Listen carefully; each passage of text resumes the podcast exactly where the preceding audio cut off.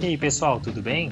Eu sou Renato Sapiro, advogado de formação, esportista nas horas vagas e pai da Olivia, que é minha grande paixão. Sou sócio fundador da Sapir Associados, uma consultoria focada em recrutamento jurídico e compliance, e sócio e cofundador da Reinvent Legal, uma escola de negócios voltada para o mercado jurídico. Este é o Retalks, um raio-x do mercado jurídico. Sejam muito bem-vindos. Este é um podcast leve e informal, onde falaremos com os principais personagens desse meio sobre carreira, tendências e curiosidades. E este é um podcast quinzenal, então já sabe, temos encontro marcado segunda sim, segunda não.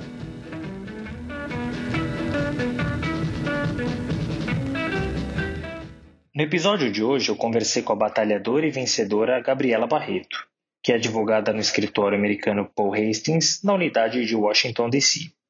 Gabriela, desde o início de sua trajetória, buscou um caminho que a levasse para uma carreira internacional e conseguiu. Neste capítulo, ela mostra toda a trilha que percorreu com todas as dificuldades que enfrentou por ser latina, mulher e mãe de três filhos. Essa é daquelas histórias para se ouvir mais de uma vez e aplaudir ao final. Mas vamos do começo. Gabriela se formou em Direito pela Fundação Getúlio Vargas, fez mestrado na mesma instituição e se mudou para os Estados Unidos, onde fez LLM na renomada Universidade da Pensilvânia. Trabalhou em empresa, em escritório brasileiro e estrangeiro, no Brasil e no exterior. Mas melhor que ouvir de mim, vamos ouvir dela. Gabriela, muito obrigado por ter aceitado o nosso convite do Retox. É um prazer ter você aqui conosco de Nova York para o mundo. Muito obrigada, o prazer é todo meu. Eu que fico muito honrada com esse convite e espero poder contribuir bastante aqui para esse debate. Ah, sem dúvida, tem muita coisa bacana para a gente falar tanto da carreira internacional quanto da tua trajetória profissional e pessoal. Mas entrando um pouquinho até nessa trajetória, você possui uma carreira que a mim, pelo menos, parece muito bem alinhada e pensada. A sua trajetória profissional ela foi planejada? E caso contrário, quais eram seus objetivos? Olha só, Renata, a gente tenta planejar tudo na vida, mas as coisas no meio do caminho sempre tem uma pedra ou alguma coisa que, que vai aí te, te colocar por uma outra direção. No meu caso, eu sempre fui uma, uma estudante desde a minha época de, de high school, né, bem assim direcionada e focada, queria é, fazer engenharia, não pensava em fazer direito. E aí no terceiro colegial fiz um exame de, de vocação e vi que sempre dava para eu ser juíza. Eu falava, meu Deus, será que eu preciso com é, assim tentar detalhar a vida das pessoas? Não sei se isso é muito a minha praia, né? Mas acabei aí indo para a carreira jurídica e sempre muito focada em tentar é, passar numa universidade boa e planejar meu futuro para ser. Meu sonho era aparecer na capa da Forbes, né? 40 under 40. e eu acho que mesmo. Ainda não apareci na capa da Forbes, porém, Tem acho que minha traje... Tem tempo ainda, mas a minha trajetória não foi. Hoje, onde eu estou, eu jamais imaginaria no meu, sei lá, 18 ou até 19 anos, quando eu entrei na faculdade que eu chegaria onde eu cheguei hoje. Então, foi no início muito bem planejada e depois aí a vida nos leva nos caminhos que tomamos direções diferentes do que pensamos, mas estou muito feliz e até alcancei muito mais coisas do que inicialmente eu almejava. Muito bacana. Você até trouxe um ponto que eu queria tratar com você. Você falou da sua formação acadêmica, né? Então, até antes de entrar na sua trajetória profissional, é, você se formou em Direito na segunda turma da FGF, da Fundação Getúlio Vargas. O que, que te fez optar por uma faculdade que é super renomada, mas que até então não, tinha um, não tinha turmas graduadas em Direito? Então, essa foi uma decisão, para mim, particularmente muito difícil, porque o, o, meu pai, né, tinha uma cabeça muito de universidade pública, você tem que ir para USP, você tem que fazer USP, né, e eu falava, ai, mas pai, meu Deus do céu, me, me deixa seguir minha carreira, né, eu quero fazer talvez uma outra faculdade um pouco mais criativa, eu sempre fui muito, é, meu sonho, assim, sonho, né? Era ser cantora quando eu era pequena, então eu sempre gostava de estar aí no, nos palcos ou ter um pouco mais de é, contato com o público. E Olha, no época... final, Gabriela, você vai dar uma palhinha pra gente, hein? Quem sabe eu ainda consigo, né?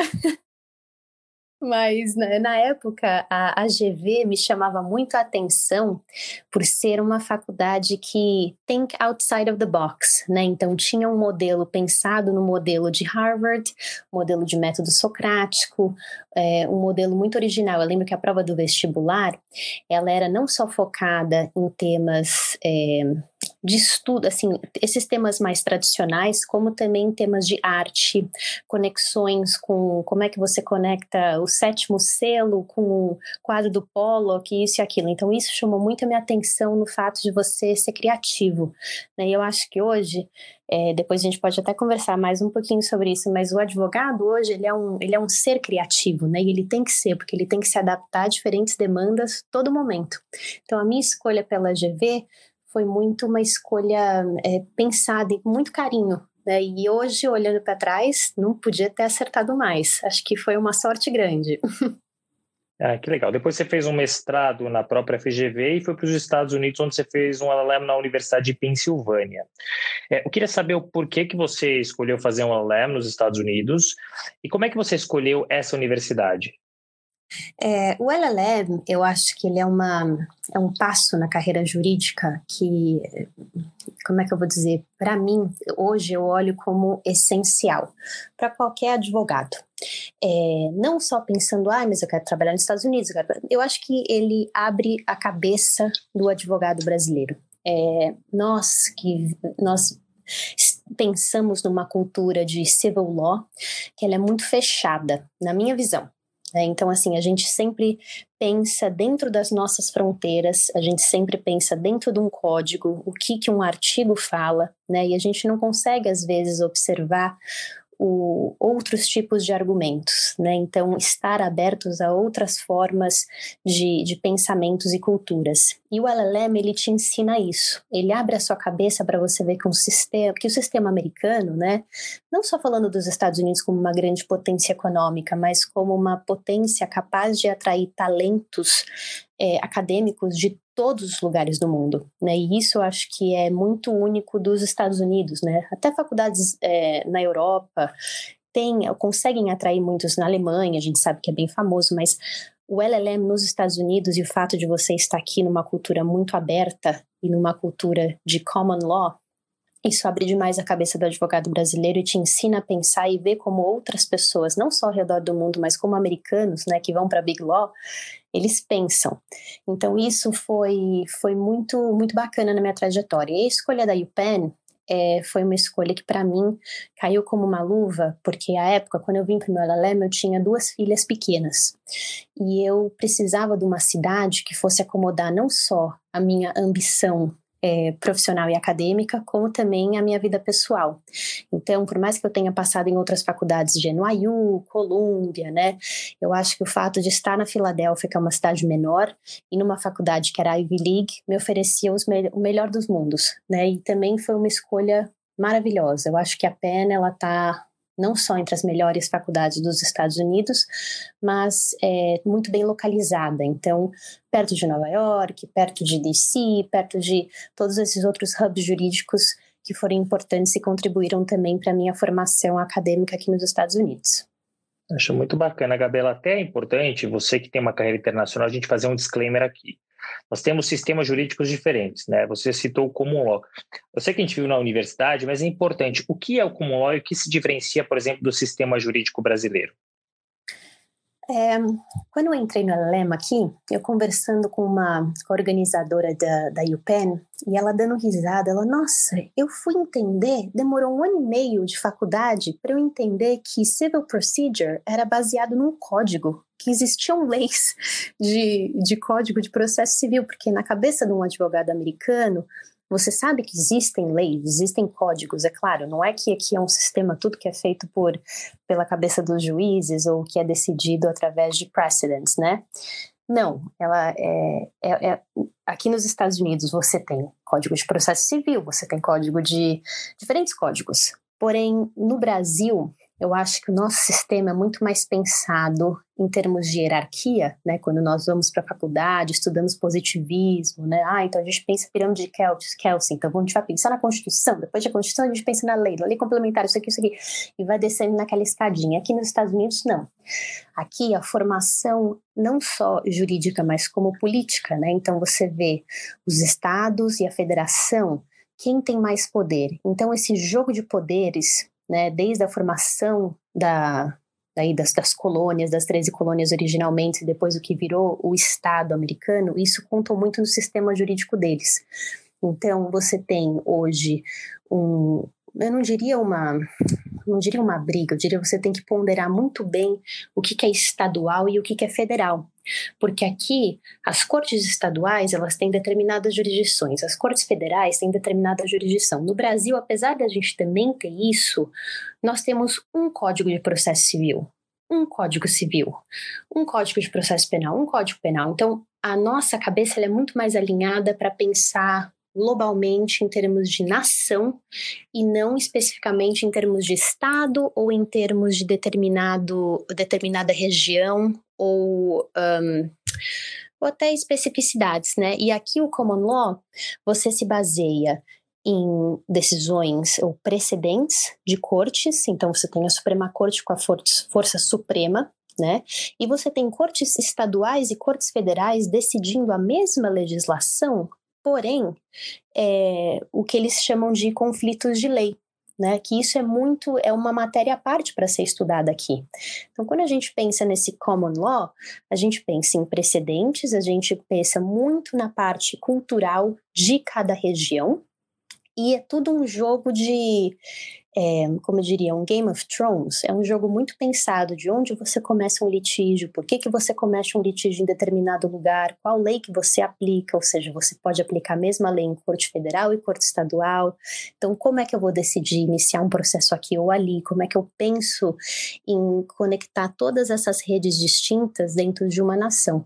Então, isso é a parte muito interessante do common law, que em livros, muitas vezes eles falam, ah, não, mas o common law é mais pensado como precedentes, né, tal, e e o civil law é mais em códigos ou vem, né, do, da influência europeia nossa. Eu acho que é muito maior quando a gente vem para os Estados Unidos e começa a viver o sistema, a gente entende que é, desculpa até a minha palavra, aqui eles não são muito bitolados, né? Eles são um pouco mais assim, com a cabeça aberta de entender o sistema como um todo.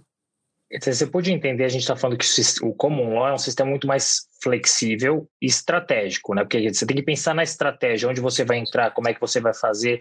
Você sai um pouquinho do quadrado, vai, do tradicional que a gente está acostumado aqui no Brasil. É isso? Exatamente, exatamente. Muito bem, obrigado pela sua explicação. Agora, entrando até um pouquinho na sua carreira, você atuou por escritório brasileiro, estrangeiro, na filial e na sede. Quais são as diferenças entre essas estruturas, especialmente, Gabriela, em relação à forma de trabalho e os skills demandados dos profissionais? É, a minha experiência, eu, tive, eu, eu passei pelo SCADA em São Paulo, foi uma experiência muito, assim, muito bacana de verdade, porque você tem um escritório de uma potência, né, de um escritório mundialmente reconhecido, que é uma Big Law nos Estados Unidos, mas com um branch em São Paulo. Então você cria não só é, vínculo com pessoas é, de escritórios grandes, porém numa estrutura muito menor. Isso que é interessante. Quando a gente vem para os Estados Unidos e você trabalha numa Big Law aqui, né, não em tempos de Covid, mas antes, você ia para um escritório que é um escritório de mais de 2 mil advogados, você tem inúmeras, é uma, uma indústria, né, uma empresa trabalhando com várias frontes diferentes e e é muito interessante quando você vem para cá você se adaptar nessa cultura, porque eu acho que o Brasil, por mais avançado que esteja, eu acho que nem os maiores escritórios ainda conseguem competir com o número de advogados ou o tamanho de estrutura que se tem nos Estados Unidos. Isso pode assustar um pouco, né?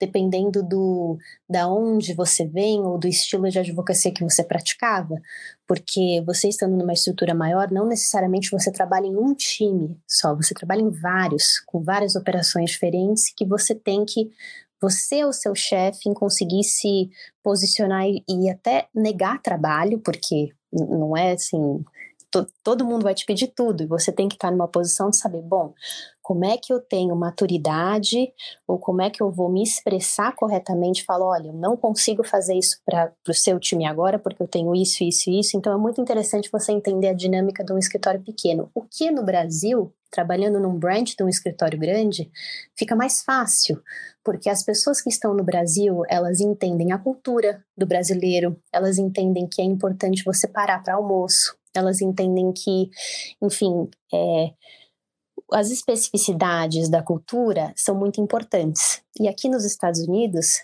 é diferente. Né? Então, acho que esses dois mundos aí, principalmente na questão de cultural e como as pessoas e o relacionamento em, dentro da firma ocorre, é, é interessante você ver a diferença entre no mesmo escritório dois offices né, distintos. E, e, me fala uma coisa, quais características pessoais, principalmente, você entende que te ajudaram no desenvolvimento da sua carreira em escritórios estrangeiros? É, muitas pessoas me perguntam se o inglês, né? Ai, o pessoal às vezes fala, nossa, mas eu, você sound like an American, você parece uma americana, né? Então isso talvez tenha te dado mais oportunidades, e eu acho que não.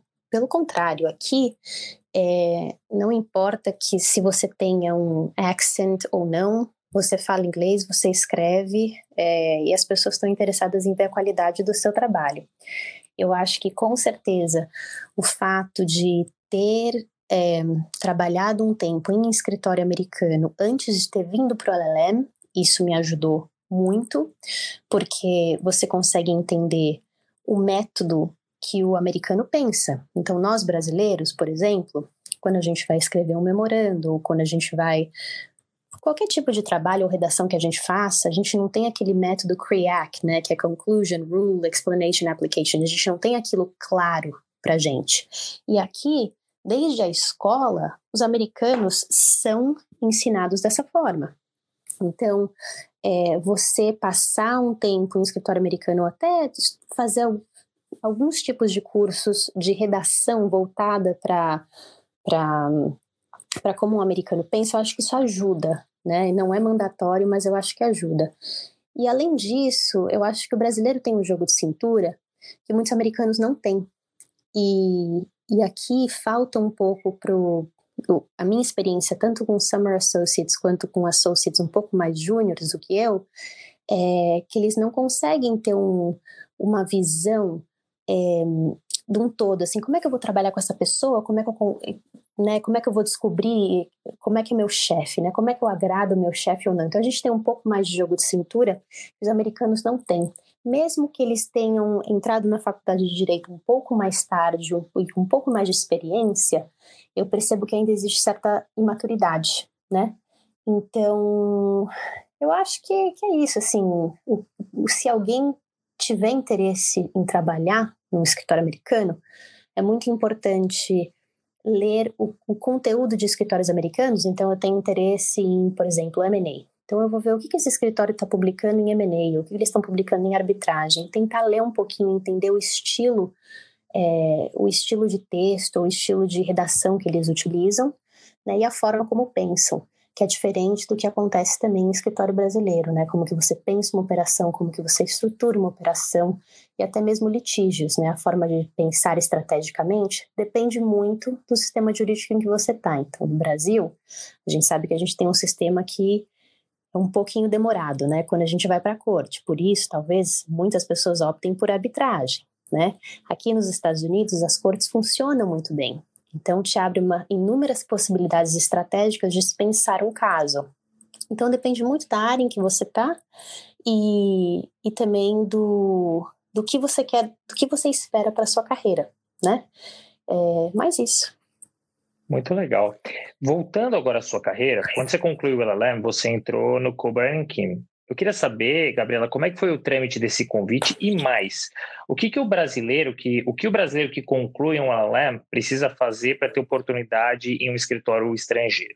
E, e mais também, né, trazendo aqui mais uma pergunta, tem algum requisito específico para trabalhar no escritório estrangeiro, mesmo que no Brasil? Então, essa foi uma fase da minha vida, a fase de procurar emprego nos Estados Unidos, que eu até o momento considero uma das mais difíceis. E por isso que eu me sinto muito. É, eu me sinto muito bem, assim, eu sinto que eu fui I accomplished, eu consegui, eu venci, né? É, é, existe aí uma grande diferença para advogados que vêm do Brasil já tendo trabalhado em escritórios grandes ou escritórios que tenham conexões com escritórios estrangeiros. Eu acho que isso já abre muitos caminhos para um profissional que vem com uma recomendação muito boa e que vem com uma recomendação para determinado escritório ou para determinada área. Né? No meu caso. Você já corta um caminho, né? Exatamente. No meu caso, isso não ocorreu. Eu trabalhava num escritório americano no Brasil, e a época, é, em função do, do, impeachment da Dilma e várias coisas que estavam acontecendo, o mercado estava muito parado. Então, a minha chance de contratação pós-LLM, ela foi extremamente impactada.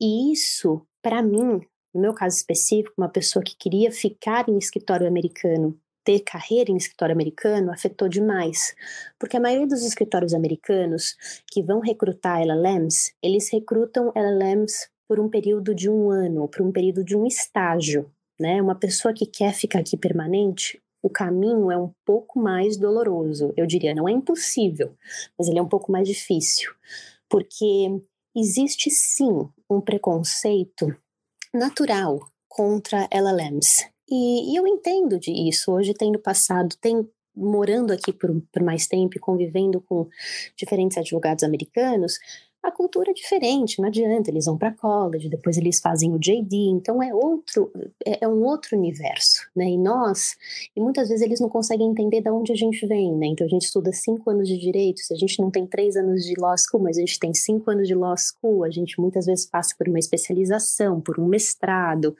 então é, existe um preconceito natural contra LLM, né? Então, por que, que eu vou contratar um LLM e não contratar um JD, uma pessoa que se formou aqui?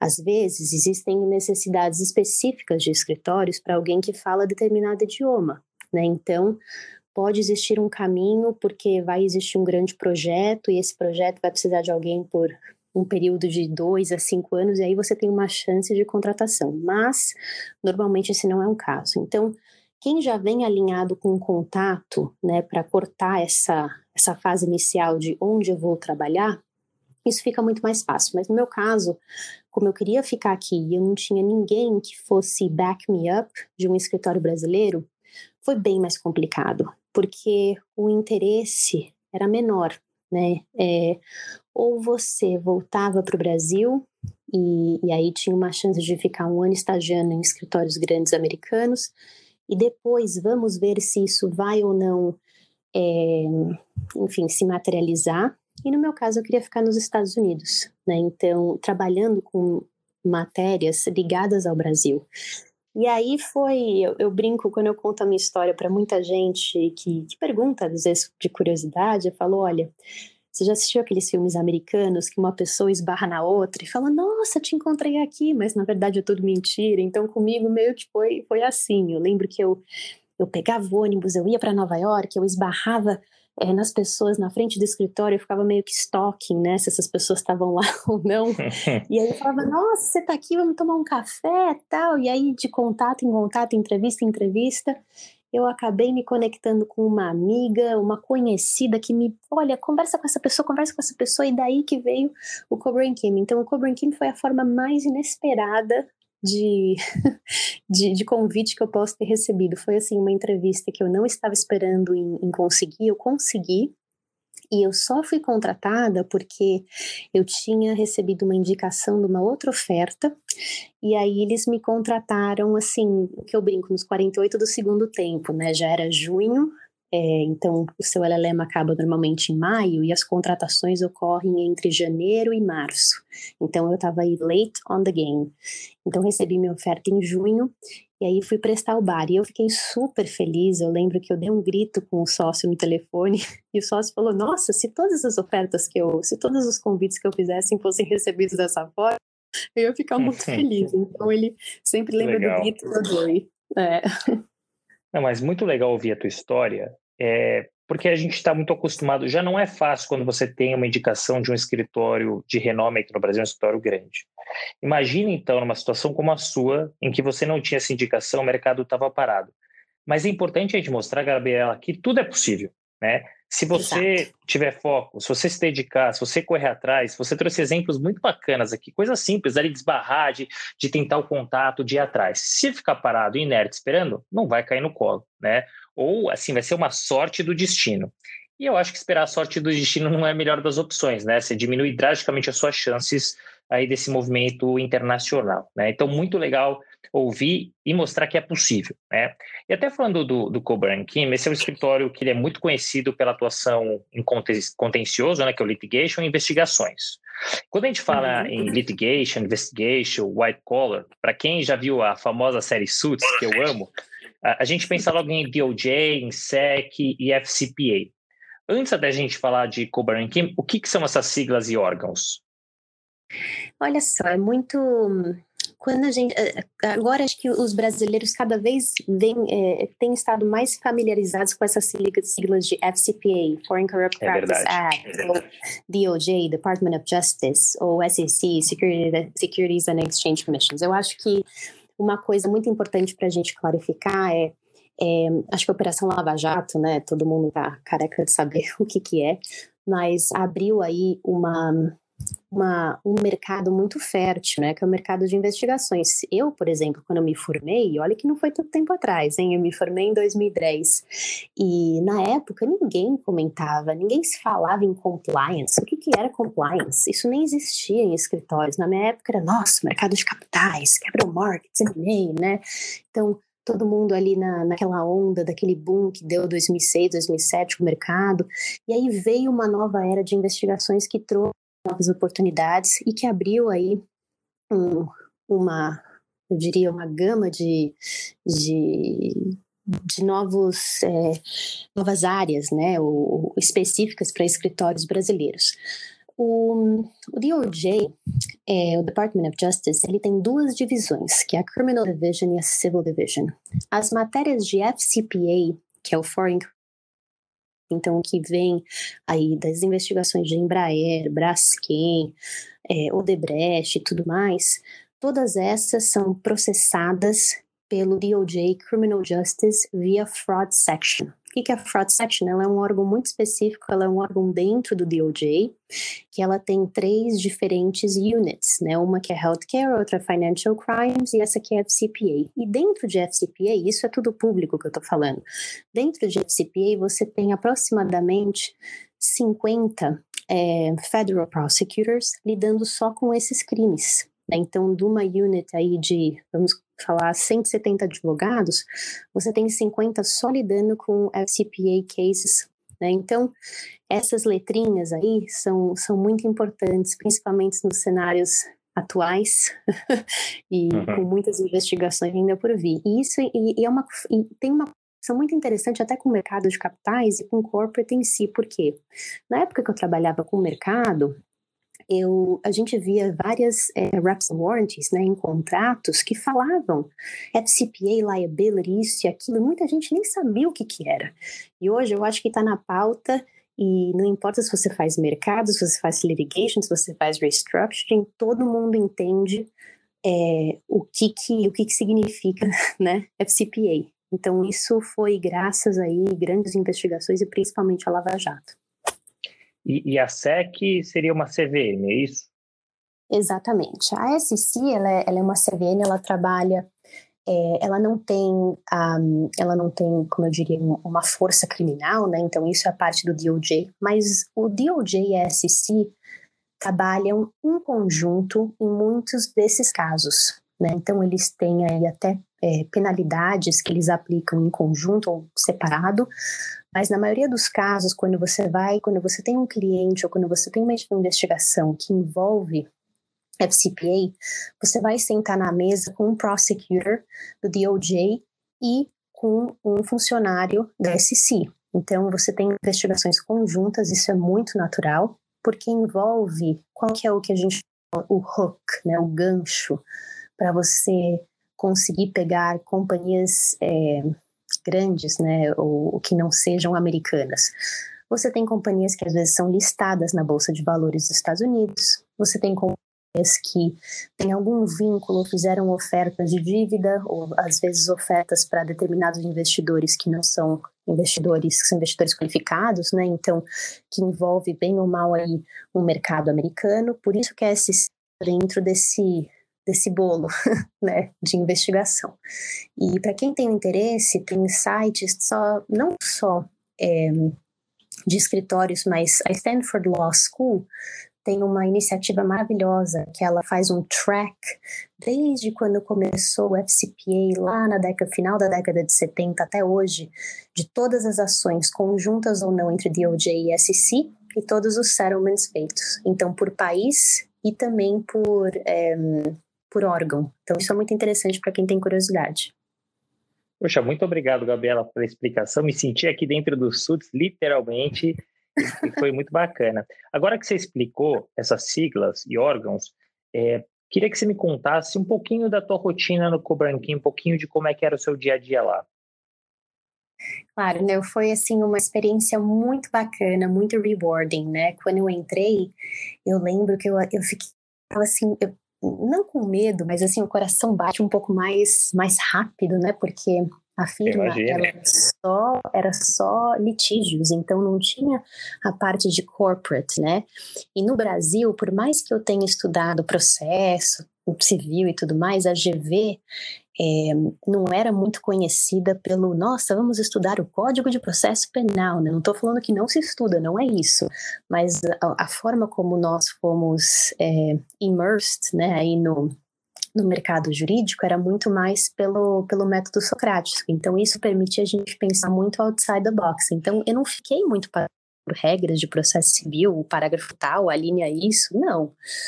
E, quando eu vim trabalhar no escritório de contencioso civil e criminal, contencioso puramente, nada de, de corporate, né?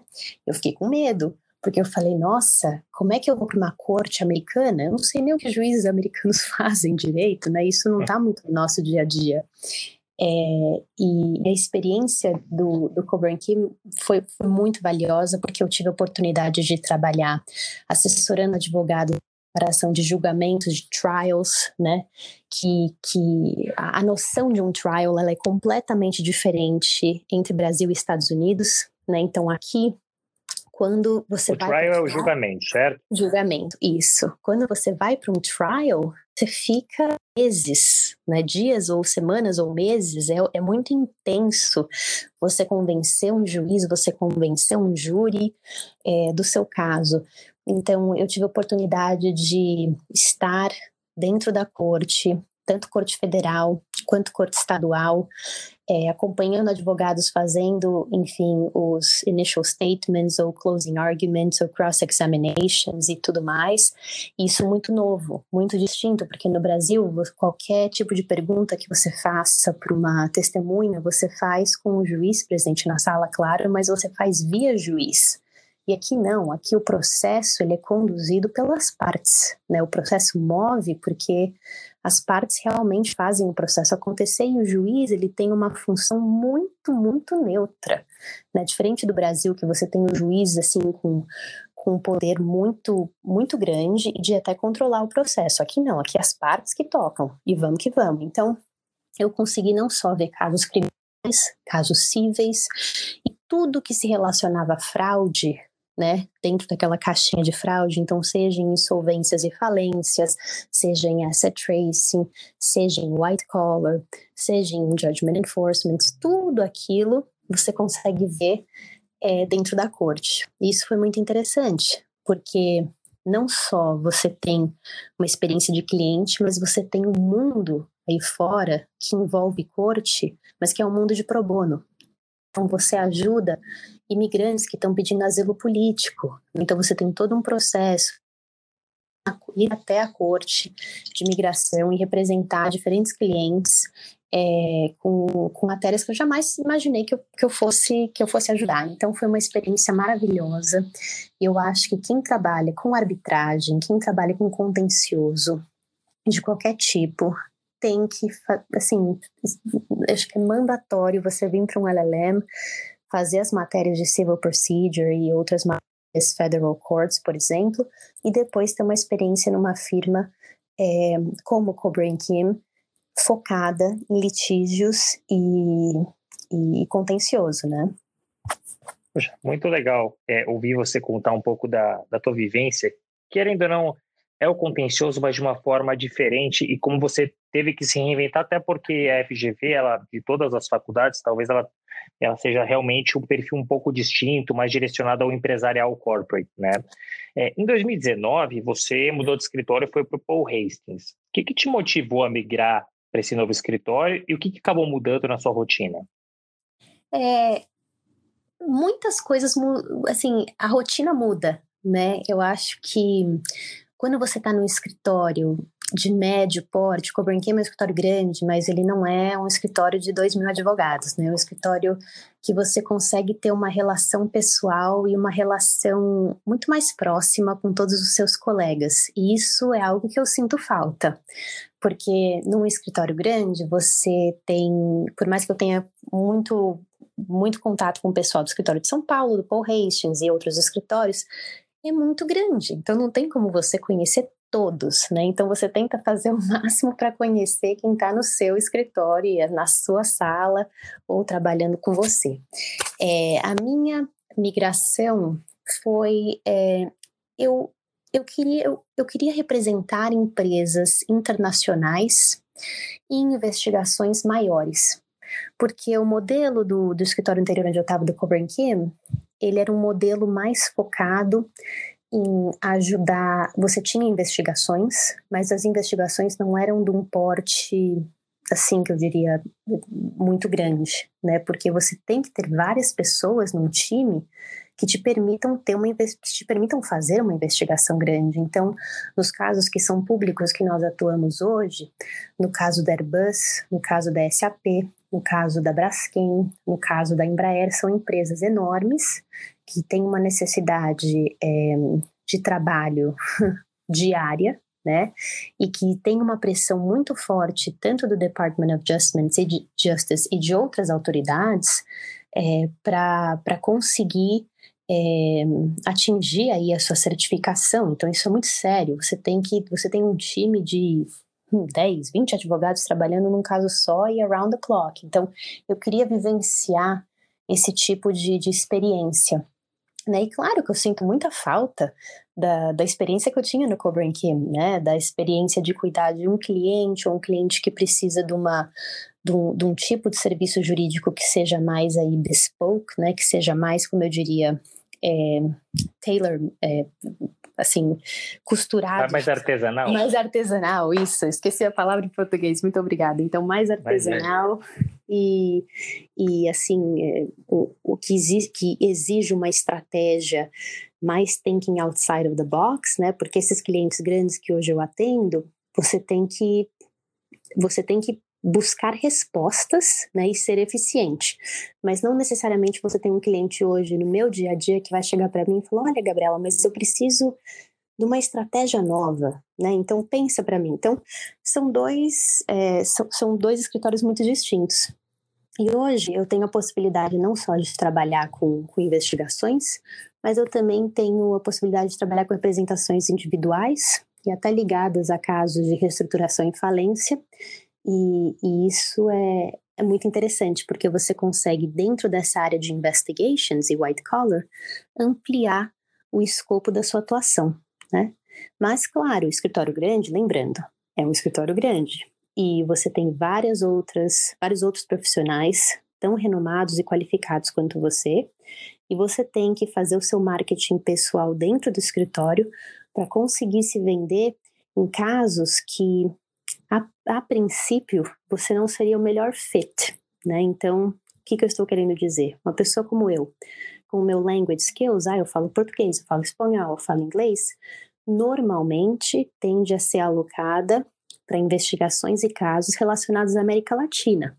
Sim. Porém, eu também quero fazer outros casos. Eu quero fazer casos, enfim, que não tenham nada a ver com a América Latina, porque eu quero entender qual é a dinâmica desses casos. E aí entra toda uma parte de jogo de cintura do brasileiro, né? Não só do. Eu digo que a gente tem mais, a gente já sai na frente. Ah, nós somos bons nisso. e tentar se vender para conseguir participar de projetos diferentes. A gente falou um pouco da tua carreira lá do início, chegando agora uh, no Paul Hastings. Olhando para trás, Gabriela, você teria feito algo diferente? E se sim, o quê?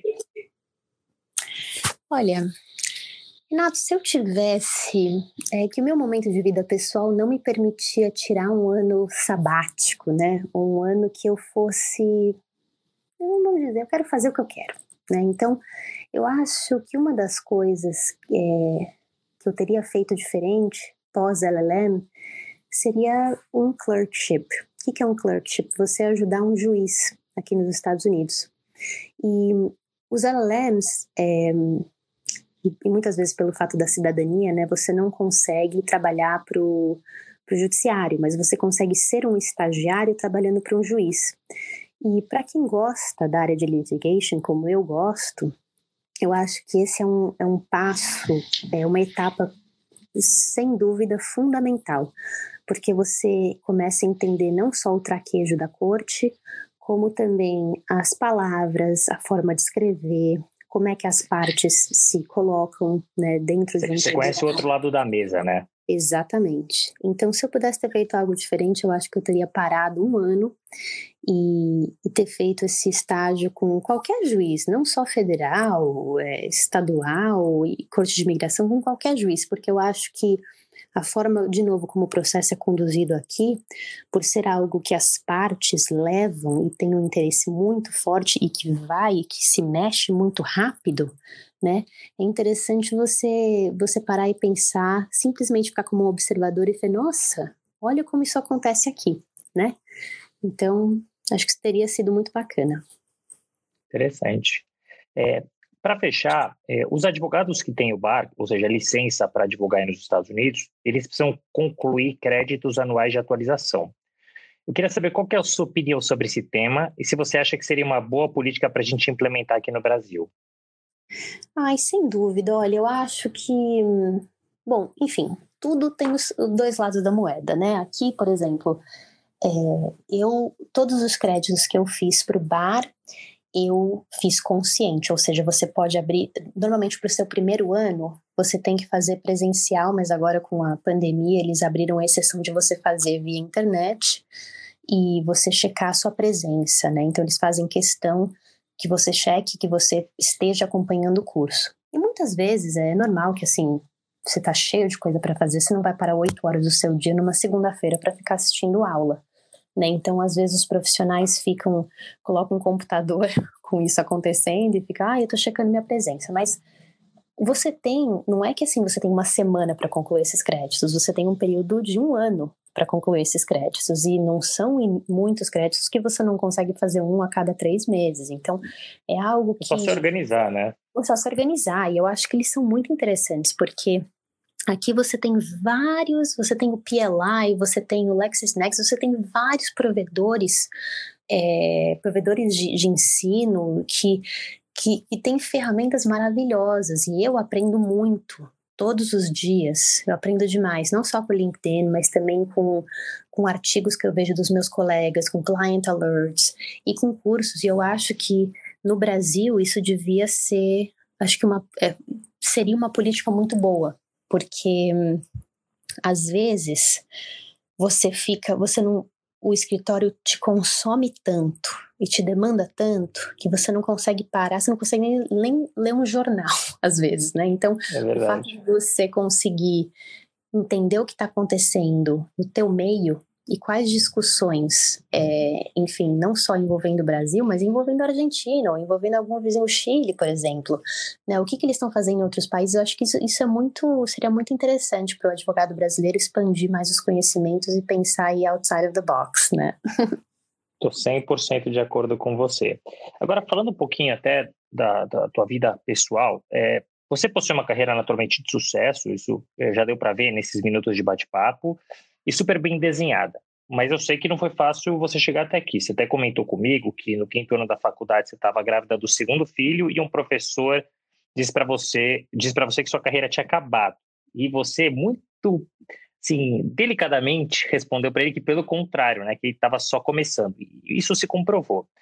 Feita essa breve introdução, Gabriela, por ser mãe de, por ser mulher e mãe de três filhos, você encontrou mais dificuldades que usual? E se sim, como é que você fez para superar todos esses obstáculos?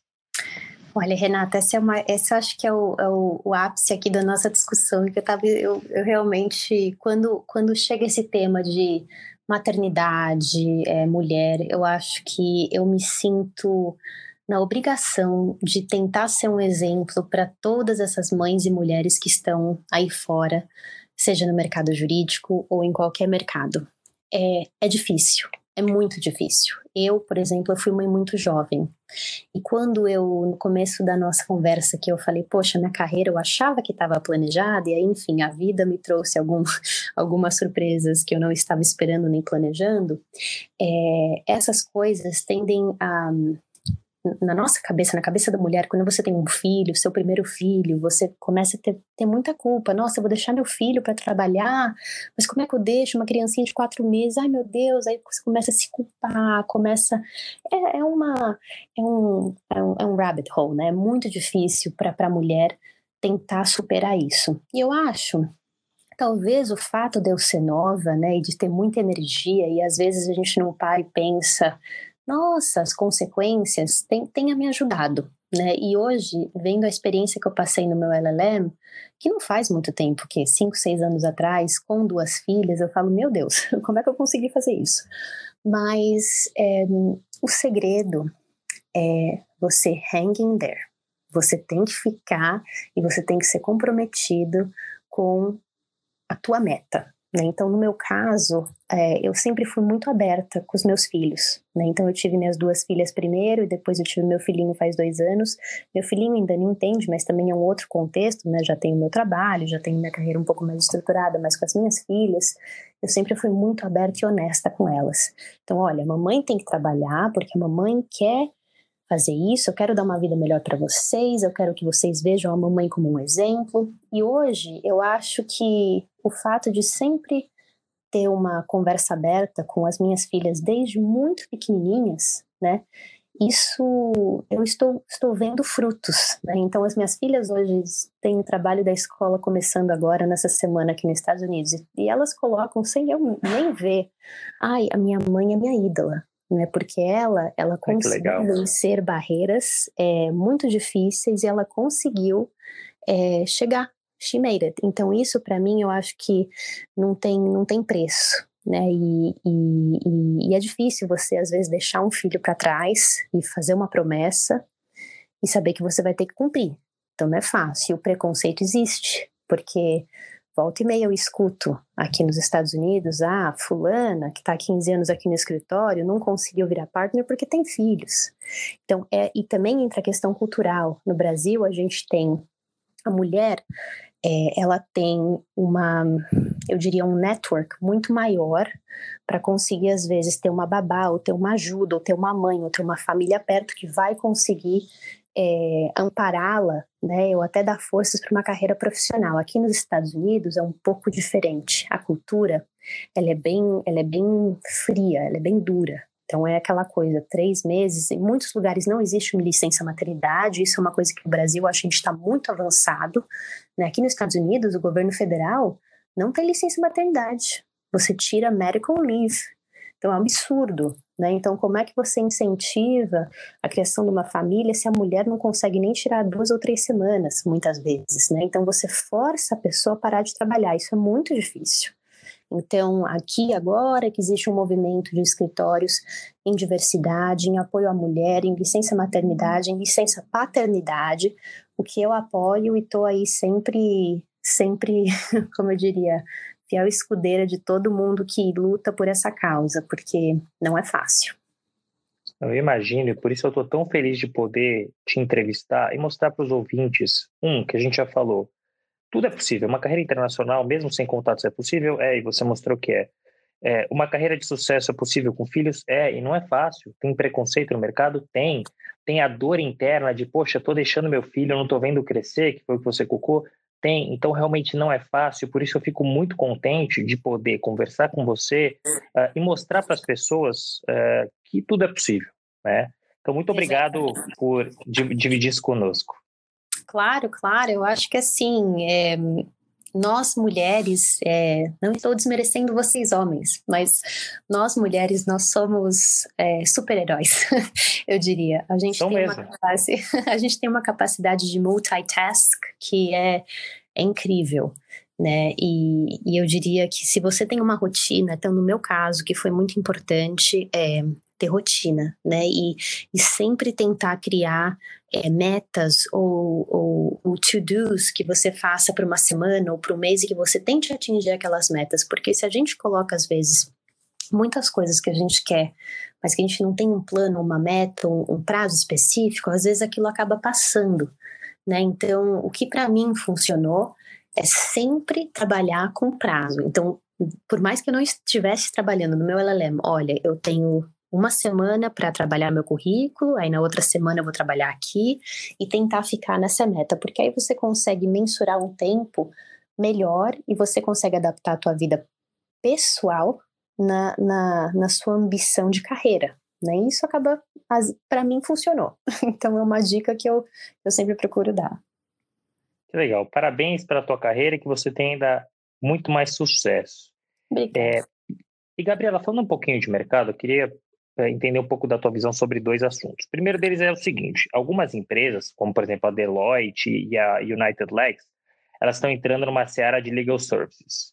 Como é que o mercado americano está vendo esse movimento das grandes consultorias entrando em nichos uh, de disponibilização de serviços jurídicos e qual que é a sua opinião a respeito desse tema? Olha, eu acho que o mercado ele tem espaço para todos. É, e, e, não é uma resposta assim, nossa, mas essa é uma resposta fácil, não. Eu acho que hoje, tendo, tendo vivido num escritório, numa cultura de escritório menor, que era um escritório completo, era um bicho completamente diferente do que eu, do que eu tô hoje. Então, era uma, o Cobrain Kim era um, é um escritório pensado como uma empresa e sempre inovando e sempre tentando estar à frente do seu tempo e ver como é que eu posso me diferenciar no mercado, porque concorrência sempre vai existir. E se você se perpetua num modelo que, enfim, é, você, você tem que ser diferente em algum tipo de, de prestação de serviço que você está fazendo, porque a concorrência ela existe, ainda mais aqui nos Estados Unidos, onde você tem inúmeras big laws com, com estruturas assim.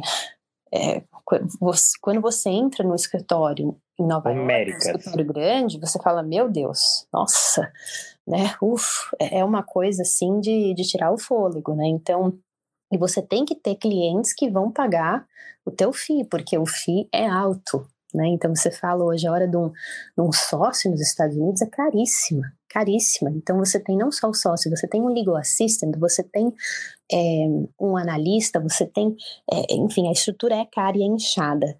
Então eu acho que a competição sempre é boa. E ela é boa porque ela faz com que quem já está no mercado se adapte e se adapte para fornecer serviços com mais qualidade e, e, se diferenciando de, algum, de alguma forma. Eu acho que isso é essencial na, na minha visão de mercado jurídico é, hoje aqui dos Estados Unidos, em meio à pandemia, né?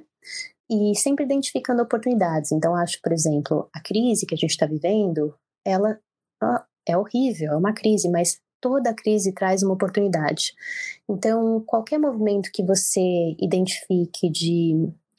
A gente vê hoje no Brasil, né? Você vê hoje a criação de, de empresas que são aí, não diria cisões, mas que são braços de escritório jurídico, mas trabalhando na prevenção à lavagem de dinheiro. Então você tem assim inúmeras, é, inúmeras é, inovações hoje acontecendo no mercado que às vezes a gente nem entende, mas se existe inovação é porque existe demanda. Né? Então, crise, oportunidade, demanda existe.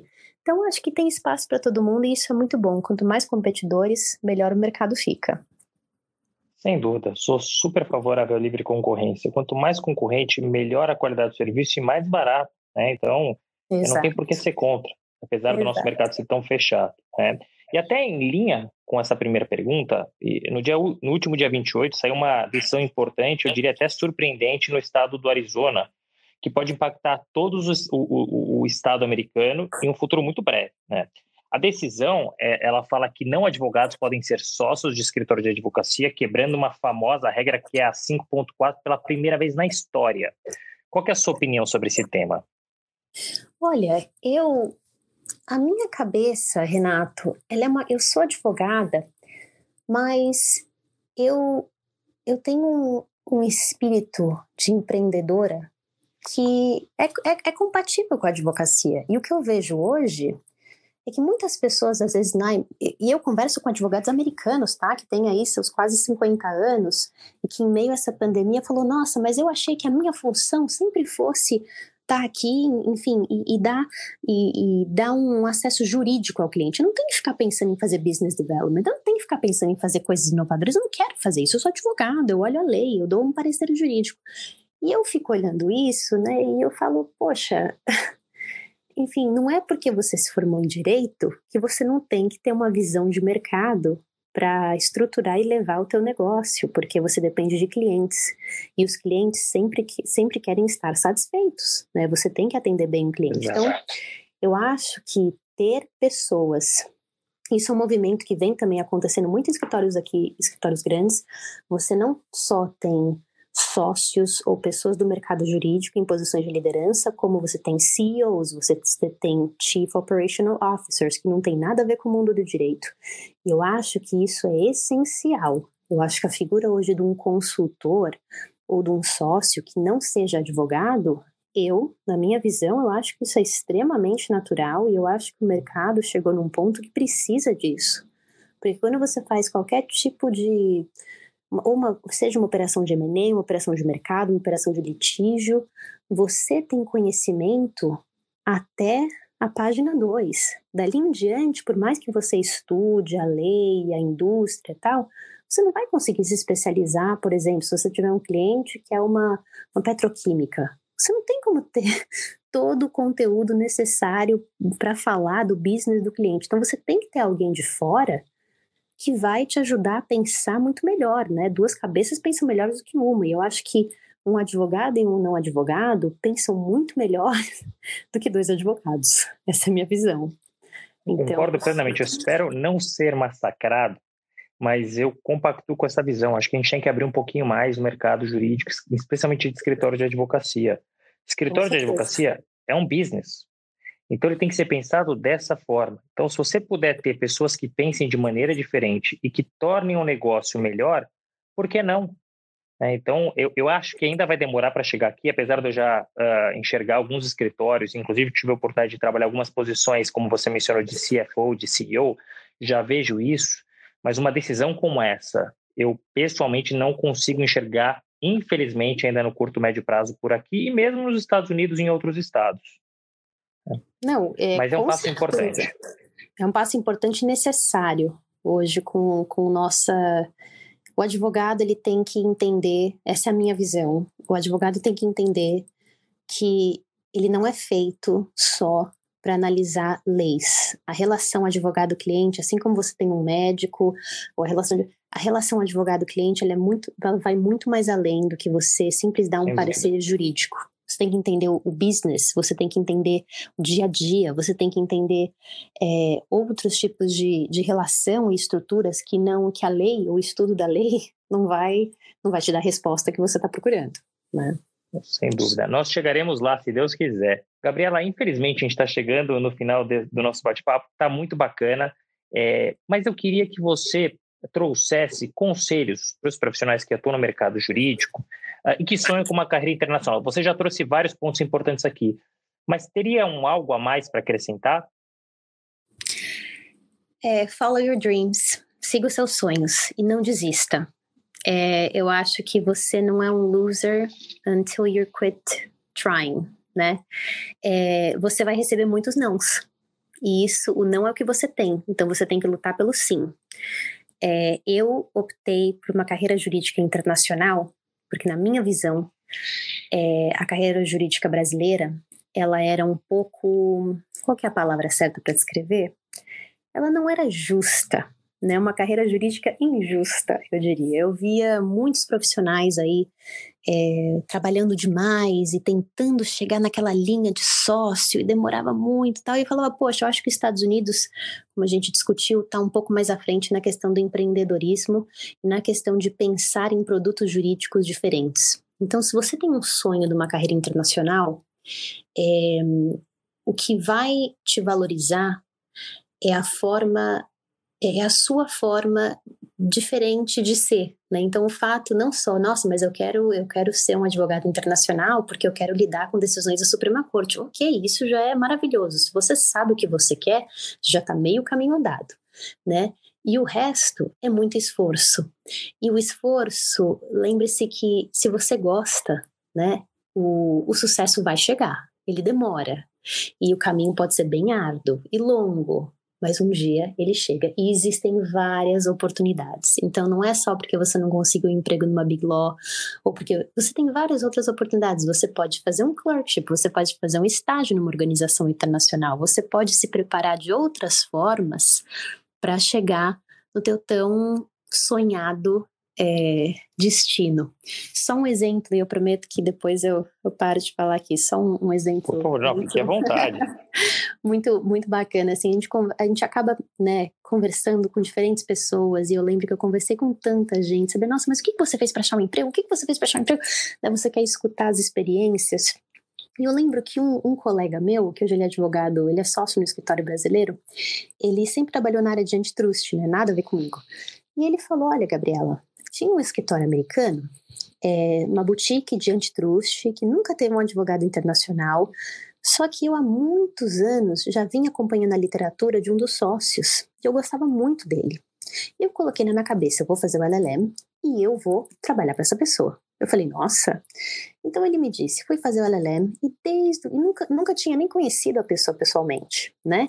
Então foi, começou a se comunicar, começou a enviar newsletter, começou a ficar aí atento, né, no radar e colocou um Google Alert para qualquer tipo de notícia que saía relacionada a uma matéria específica de antitrust, começou a fazer newsletters para esse determinado sócio em matéria de antitrust que envolviam Brasil e Estados Unidos. E assim, foi um processo que demorou um ano e meio a dois anos. E finalmente, depois do LLM, ele sentou para um café com, com essa pessoa e ele não foi pedir um emprego. Ele simplesmente sentou e queria escutar, né? Falou, vou tentar explorar oportunidades. E naturalmente, esse sócio falou para ele: Você quer vir trabalhar comigo? Então, assim, o esforço dele de quase dois anos, tentando se preparar para aquela tão sonhada né, linha de chegada, chegou naturalmente. Então, é, não pense que é uma entrevista ou um não que vai acabar com o teu sonho. Você tem que persistir. Existem vários caminhos, né? Pensa que você está ali no labirinto e você é o ratinho que está indo atrás do, do queijinho. Você tem vários caminhos para chegar e você vai chegar. E você tem que ser criativo, né? Então, quanto mais criativo você é, mais chances você tem de chegar mais rápido ao final. É isso. Ninguém nunca disse que ia ser fácil, mas é Exato. é possível. Uma Exato. porta que se fecha e outras três que se abrem. Gabriela, muito obrigado. Foi um bate-papo muito bacana, como eu esperava. Você tem uma carreira super bacana, é, de muito sucesso, e eu tenho certeza que você vai ter ainda muito mais, porque você é dedicada, você é focada e você é uma apaixonada pelo que você faz. Então você merece todo esse sucesso e muito obrigado por ter dividido um pouco da tua história conosco. Eu tenho certeza absoluta que vai inspirar a muitos dos nossos ouvintes. Muito obrigado. Nato, obrigada a você pelo convite, é, pela, enfim, paciência de me escutar aqui.